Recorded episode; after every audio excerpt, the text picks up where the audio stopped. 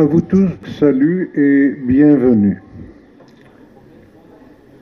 Puisqu'avec la liberté de conscience, Tonton Guedlu, alias grand architecte de l'univers, a été considéré comme l'un des responsables du schisme qui a amené en 1878 la franc-maçonnerie mondiale de l'ordre, c'est-à-dire ordo, dont elle n'aurait jamais dû se séparer, jusqu'au chaos qui l'amenait de l'unité à la dualité.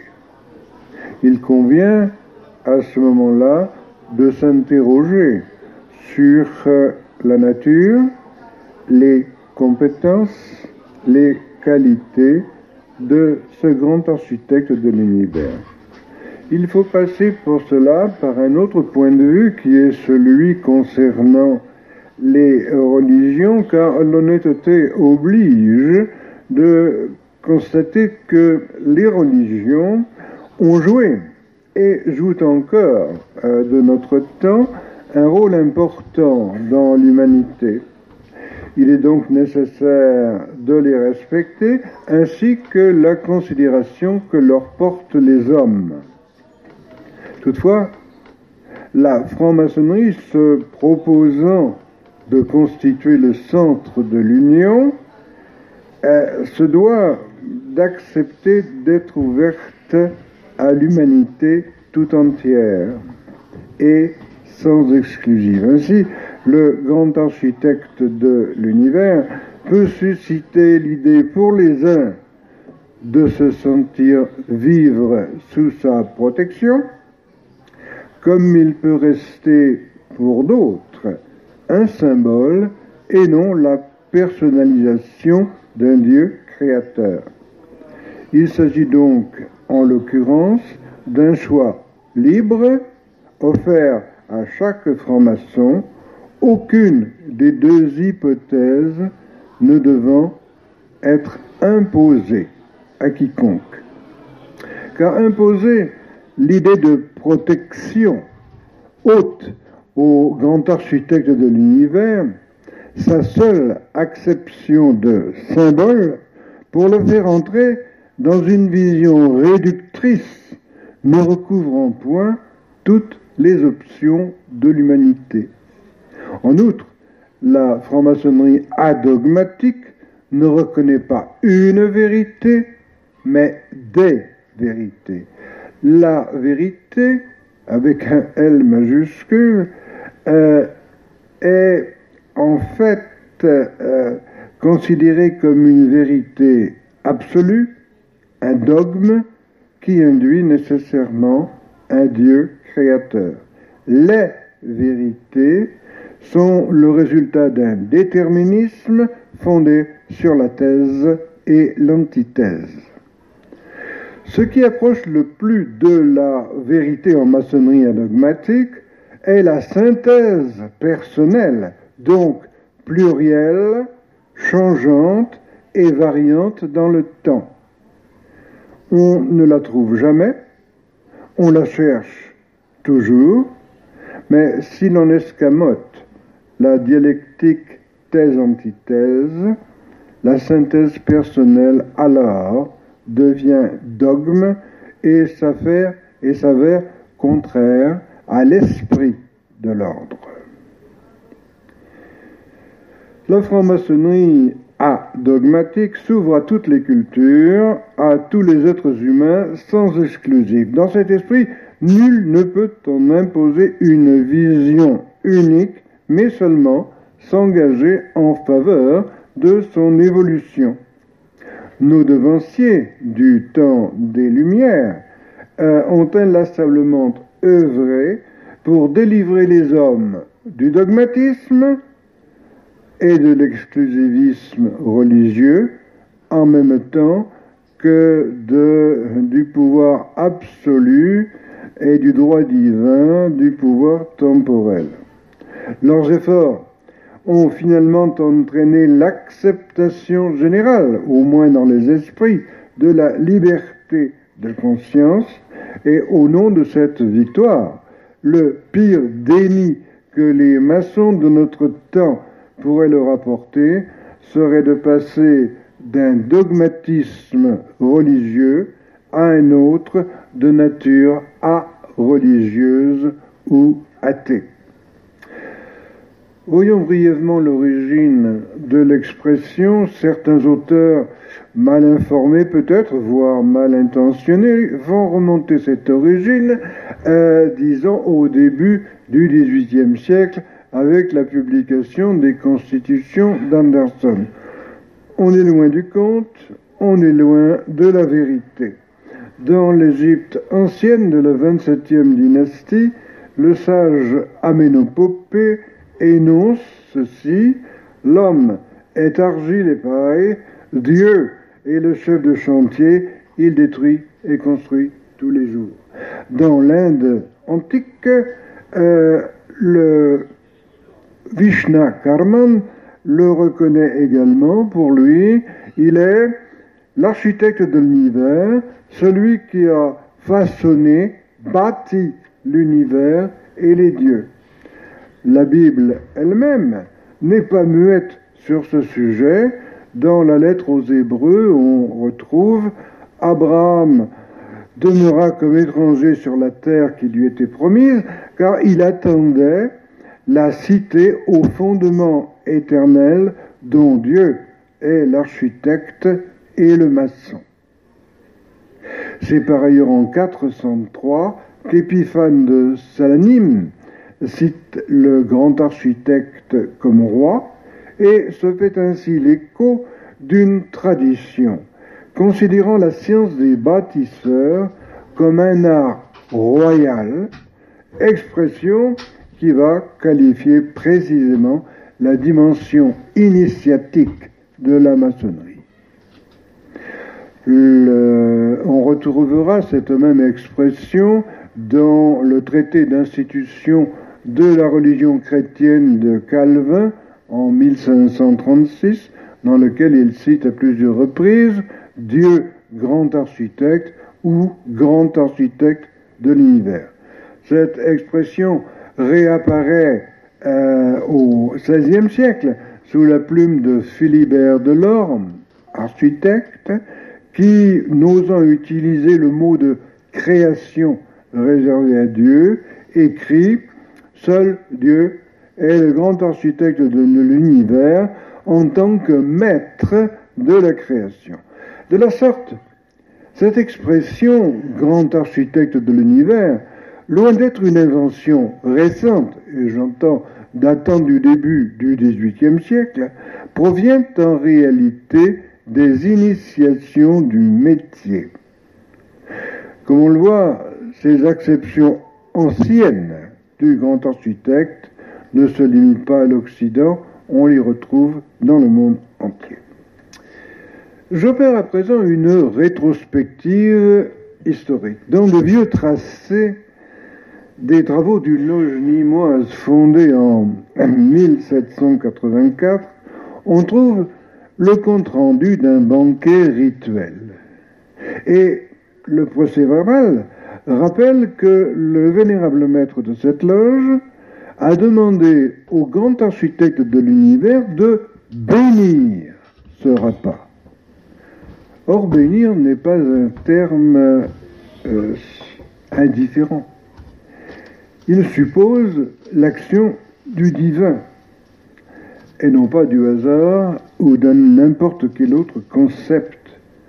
Mais il n'y a là rien de surprenant. Au XVIIIe siècle, autour du grand architecte de l'univers, il y a un consensus, le Gadlu, c'est Dieu.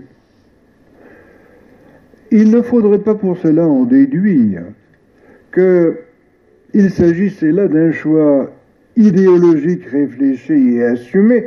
La société française de cette époque n'était pas aussi sécularisée qu'elle l'est aujourd'hui, et Dieu, ou l'image de Dieu, accompagnait les hommes tout au long de leur existence, du baptême à la naissance à l'extrême onction précédant la tombe.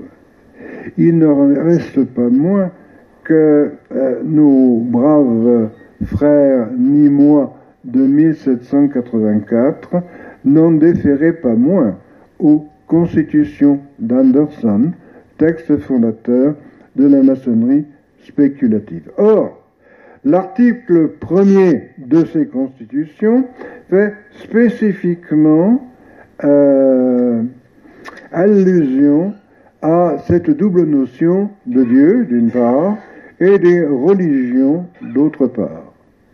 Jamais, dans le texte de ces constitutions, on ne verra une remise en cause de Dieu, principe transcendant. Par contre, là où on notera un net infléchissement, c'est sur la notion de religion.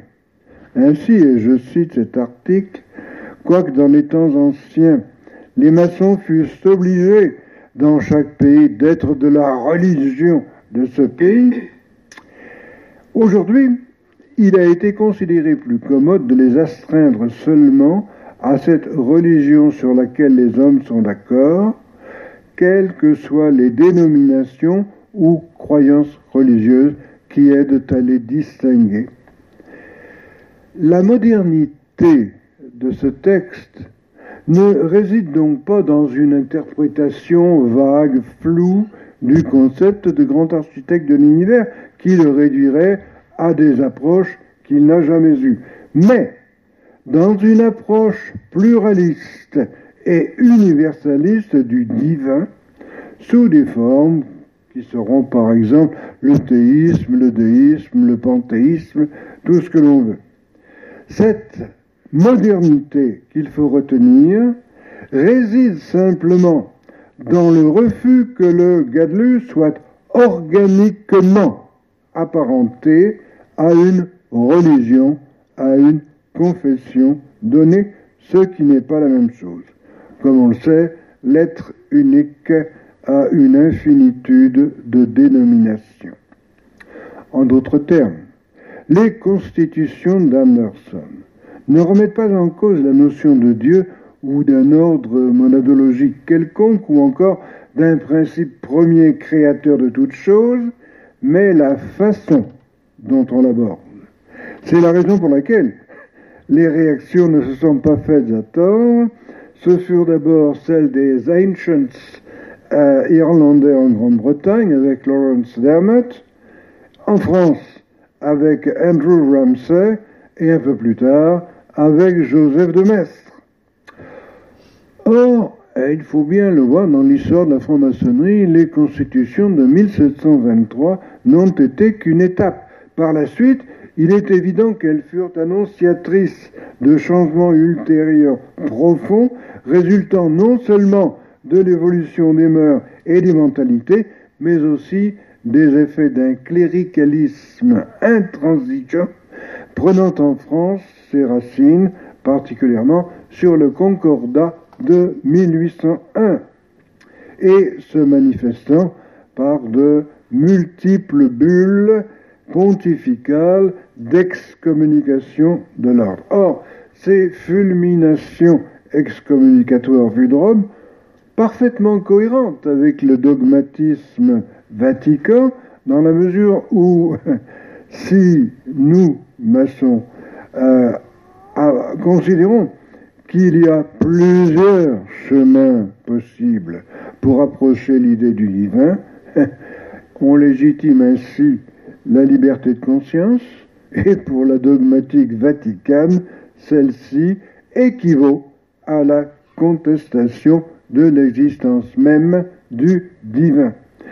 C'est pourquoi, dès l'instant où le cléricalisme, qu'il soit judaïque, chrétien, islamique ou maçonnique, s'insinue dans toutes les sphères de la société, notamment au niveau politique, et se manifeste par son intolérance et son fanatisme, il génère automatiquement, nécessairement, son rejet dialectique, c'est-à-dire l'anticléricalisme et le besoin de la sécurisation de l'espace social. Au XIXe siècle, en France, la maçonnerie a donc exprimé ce besoin irrépressible de liberté de conscience et cette volonté d'émancipation des hommes à l'égard de la religion, notamment en Europe et plus particulièrement dans, le pays, dans les pays à forte tradition catholique romaine. Il va de soi que cette évolution doctrinale s'est faite progressivement pour aboutir aux importantes réformes de 1872 en Belgique et en Argentine et en 1877 en France en faveur de la liberté absolue de conscience et de la suppression de l'obligation de l'invocation à la gloire du grand architecte de l'univers. Il est apparu que le besoin de tolérance est exigé qu'une telle invocation devint facultative et fut laissée à la discrétion de chaque loge. Ces réformes, donc de 1872, de 1877, n'ont donc pas soudainement surgi du néant, elles ont une signification, elles ont des antécédents précis. À partir de cela, il est donc oiseux de tergiverser. À l'origine, le gadlu, euh, c'est Dieu, selon la terminologie du métier. Si le gadlu, euh, le gadlu avait été un symbole que chacun pouvait interpréter à sa guise, alors il est bien évident qu'il aurait été complètement absurde de le rendre facultatif. Certains maçons soutiennent cette position, mais ce faisant, ils évacuent le contexte historique et la signification réelle de la formule pour mieux accréditer l'idée au fond que la suppression de la référence obligatoire au Gadlu est l'expression d'un matérialisme athée, d'une intolérance à l'égard du sentiment religieux et d'une volonté de détruire la tradition maçonnique. Ce n'est évidemment pas le cas, et il est évident que l'évolution doctrinale de la maçonnerie continentale vers l'absolue liberté de conscience a été confortée, à contrario, par les outrances d'une maçonnerie anglo-saxonne pour laquelle il est un postulat Gadlu égale Dieu révélé des Écritures. Cette maçonnerie anglo-saxonne, qui est radicalement euh, est incapable de comprendre le fait maçonnique en dehors d'elle-même. Attitude dans laquelle, à l'époque, fin du XIXe siècle, les considérations politiques n'étaient évidemment pas absentes. Il reste que de nos jours, nous vivons sur le continent européen sur une approche que j'appelle une approche fourre-tout du Gadlu. Cette approche est indéniablement respectable, mais il faut juste se rappeler qu'elle n'est apparue qu'à la fin du XIXe siècle et au début du XXe, notamment avec les travaux des, frères euh, Oswald Wirth et de Jean Cormelou. Ceux-ci ont contribué à populariser une vision relativiste du Gadlu pour transformer la formule en symbole et faire ainsi habilement coïncider la tradition maçonnique avec les scrupules de conscience des uns ou des autres. Avec les meilleures intentions, leur noble but était de viser à la recherche de la tolérance la plus large, au risque toutefois de dénaturer l'ordre. De fait, exclure le grand architecte ou le figer comme un Dieu révélé, c'est lui faire perdre toute substance initiatique. Le percevoir comme un symbole revient à l'envisager dans toutes ses dimensions. Comme l'écrivait Henri Tornougues dans son livre L'ordre maçonnique, se développe une philosophie religieuse fondée sur la reconnaissance d'un principe caractérisé par la seule transcendance. Il ajoutait, l'idée du grand architecte a un sens, elle contient une vérité indépendante de toutes les réductions. Elle signifie qu'il y a, présente à toute conscience humaine, une dimension qui la dépasse et à laquelle elle s'ordonne. Vous êtes, à l'accueil À mon sens, Dieu ou l'idée de Dieu n'est aucunement dérangeante en soi. Il est tout à fait concevable que la démarche maçonnique puisse envisager la transcendance en fonction d'un corpus symbolique largement emprunté à la Bible qui, ne l'oublions pas, n'est autre que l'expression du mythe fondateur de la tradition judéo-chrétienne, plus spécifiquement occidentale, j'y reviendrai. En revanche. La croyance obligatoire en Dieu et en sa volonté révélée, exigée comme un prérequis de la réception dans l'ordre, est, elle, totalement révulsante. Enfin, Lire la Bible ou ouvrir les travaux de la loge en présence de ce livre sacré ne suppose pas que l'on adhère littéralement à ce qu'il recèle. Je l'ai dit, c'est un témoignage de l'esprit humain qui en vaut d'autres, et c'est la raison pour laquelle la présence de la dans- les ateliers est facultative. Pour 15 euros. s'en convaincre, il suffit de prendre un autre exemple. Ainsi, lire et comprendre un mythe gréco-latin n'implique pas chez le lecteur d'aujourd'hui une adhésion ou une croyance en l'existence de Zeus et de sa smala olympienne.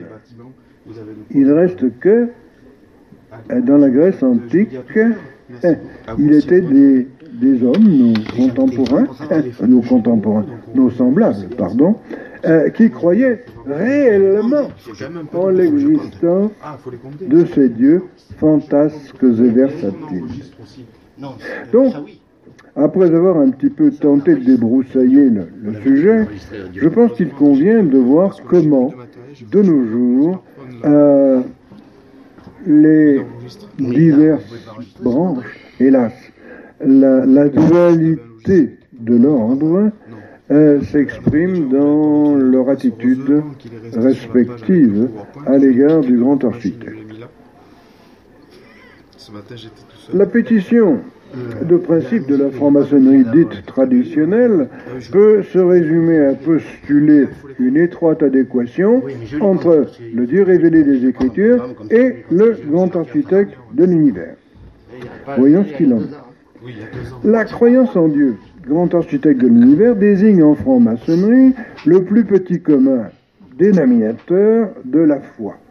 L'existence d'une franc-maçonnerie non opérative, attestée en Angleterre dès 1646 et en Écosse dès la fin du XVIe siècle, tout comme les origines putatives dans les, dans les usages des bâtisseurs qui édifiaient la cathédrale, formule comme indispensable à tout impétrant de pouvoir affirmer sa foi en Dieu.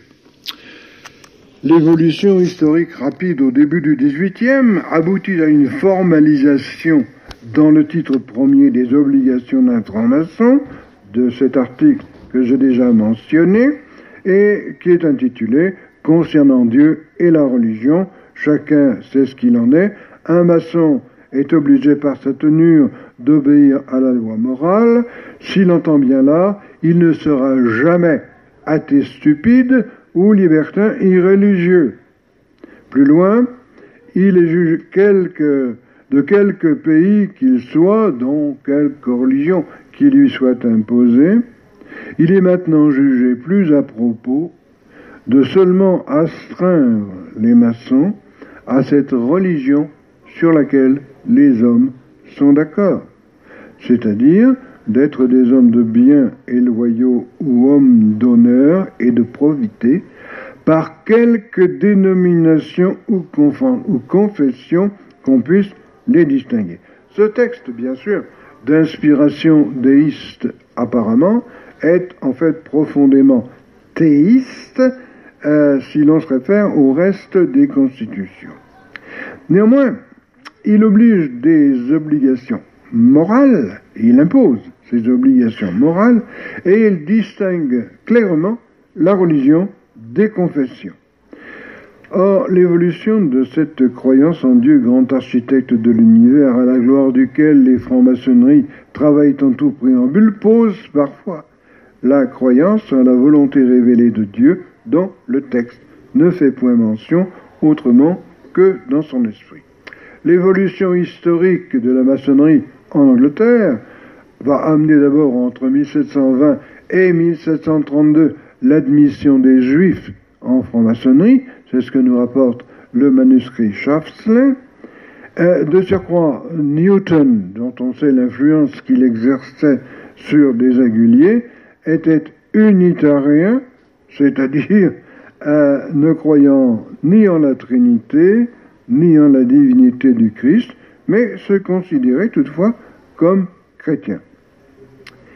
L'exégèse religieuse de l'époque considérait que le christianisme était conforme à une religion traditionnelle originelle couronnée par le Christ. C'est ce qu'écrivait Longlevis en 1722. Euh, la vraie primitive catholique et universelle religion reconnue comme telle dans tous les temps et âges et confirmée par notre Seigneur Jésus-Christ. Il reste que ultérieurement, au XIXe siècle, et ceci n'a rien à voir avec la franc-maçonnerie, l'expansion de l'Empire britannique, et particulièrement en Inde, va amener les loges à recevoir dans leur sein à toutes sortes de variétés frisées de, euh, religieux.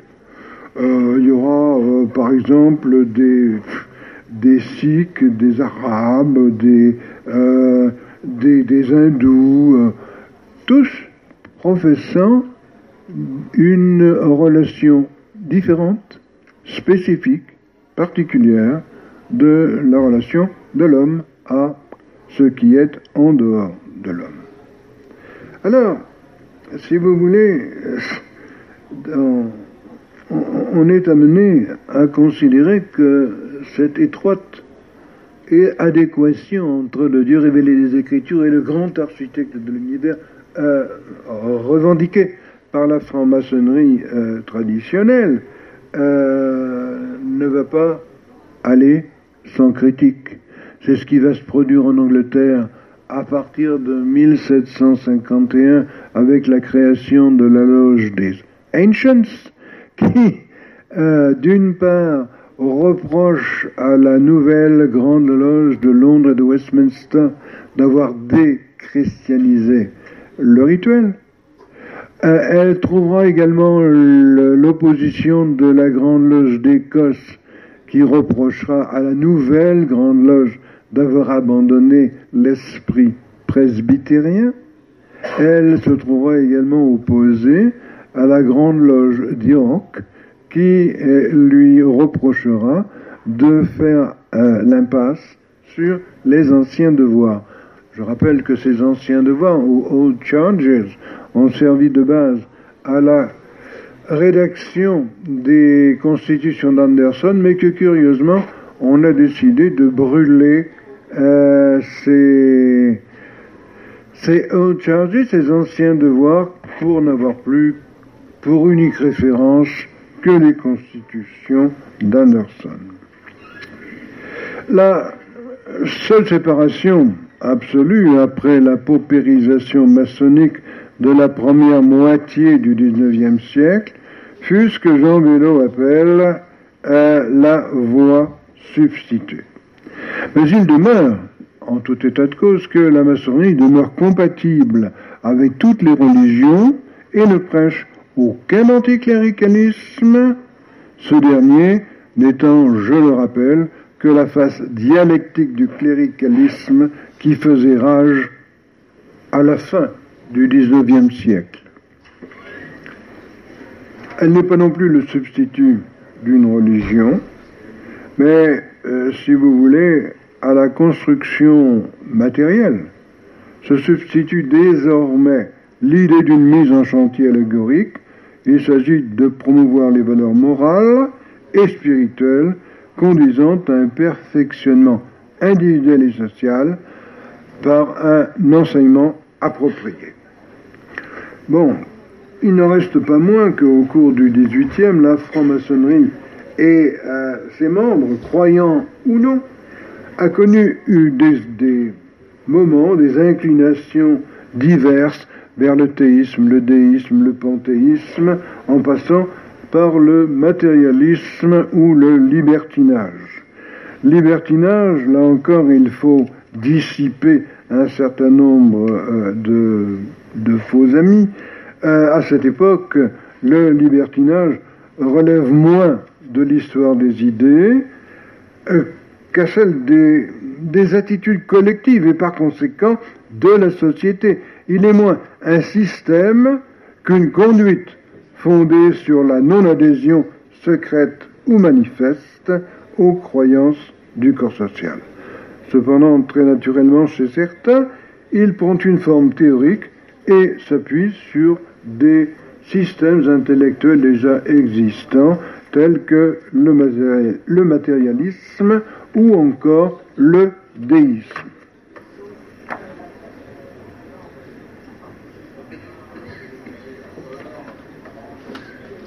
La dualité qui existe entre ce que nécessairement euh, on comprendra, c'est l'ultime remarque que j'aurai à faire là-dessus, avant de passer à mes conclusions, c'est que ce qui devrait incommoder les partisans de la masculinité exclusive de l'art royal, c'est de noter qu'en réalité, le, grand architecte de l'univers n'œuvre pas seul.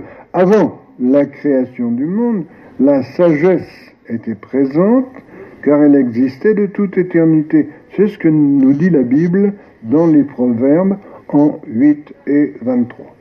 C'est à cette sagesse que s'unit le Gadlu pour créer et, sans elle, sa création serait vide de sens. C'est là l'un des messages de la gnose pour laquelle il existe un mauvais des vierges, reflet éloigné de la sagesse et se sépare de celle-ci pour créer un monde mauvais et disharmonieux. Aussi, cette déité féminine est-elle tout aussi indispensable à la création de l'harmonie du monde. Et cette même dualité nécessaire et indispensable est encore la condition de l'aspect universel et immémorial de ce qui nous rassemble, c'est-à-dire l'ordre maçonnique. Je souligne cette expression qui n'a rien à voir avec les services obédientiels subalternes qui, en dehors des nécessaires services concrets qu'ils rendent aux loges, ont voulu et hélas réussi à se substituer à l'ordre maçonnique.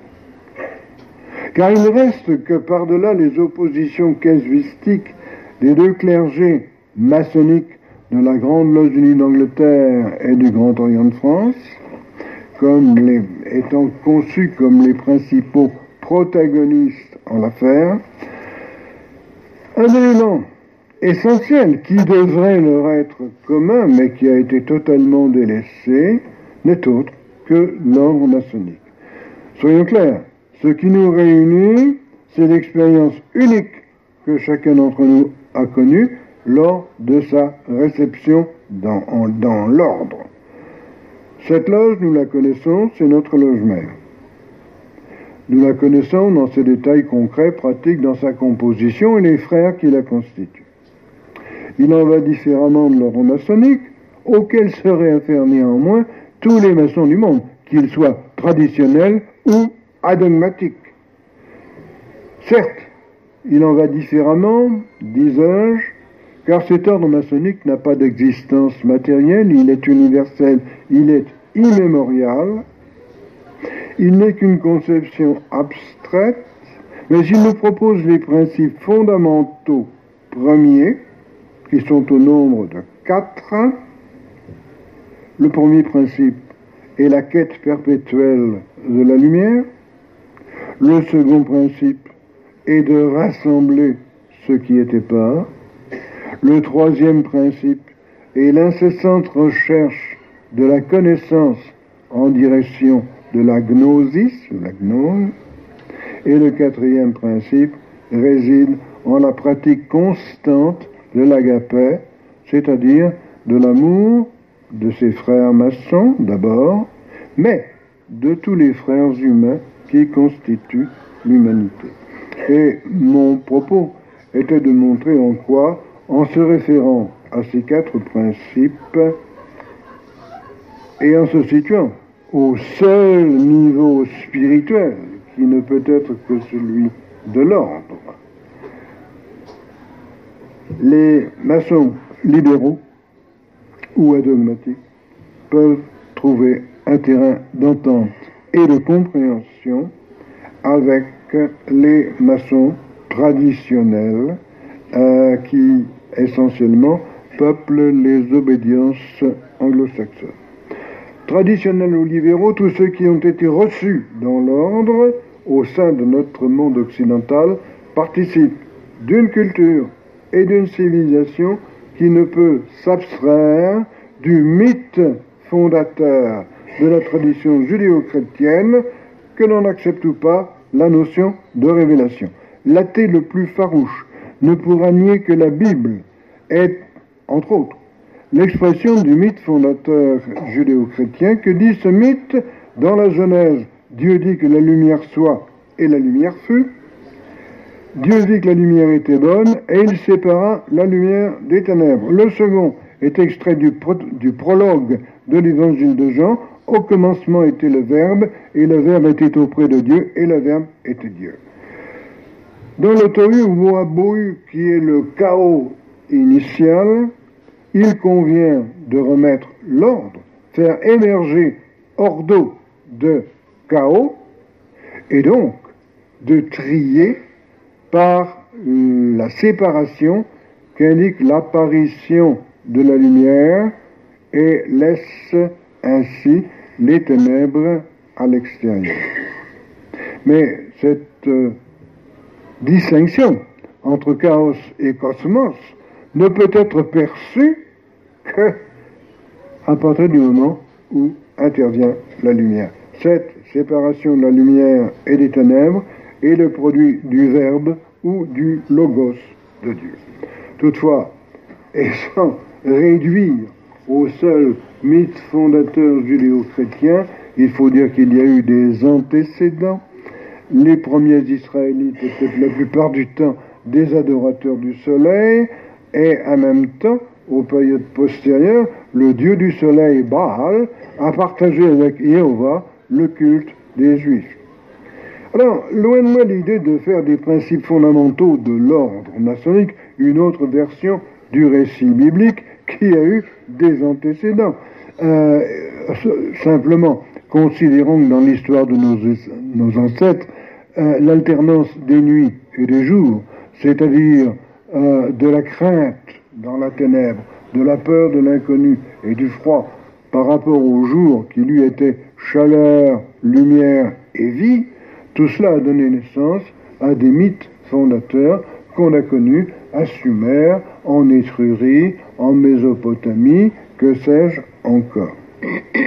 C'est la civilisation babylonienne qui nous offre le premier récit de la création, 17 siècles avant Jésus-Christ, c'est l'Enuma Elish, dans lequel les dieux euh, lunaires et solaires, Sin, euh, la lune et Shamash, le, soleil, se partagent la maîtrise du temps, la maîtrise des jours et des nuits. L'Égypte, euh, don du Nil, est également un don du soleil qui fertilise les trois couloirs dans lesquels flotte le, le, fleuve sacré. On pourrait ainsi euh, multiplier les exemples de la prégnance de la lumière en tout temps et en tout lieu de notre planète. Mais revenons à notre sujet. Après ces rappels, on ne peut s'étonner que depuis l'origine des temps, les peuples aient considéré le soleil, source de vie, de chaleur et de lumière, comme une manifestation de la divinité. À ce stade, on conviendra que, loin de se référer au seul mythe judéo-chrétien de la Genèse, les deux premiers principes qui fondent l'ordre maçonnique trouvent leur origine dans la multiplicité des conceptions du monde.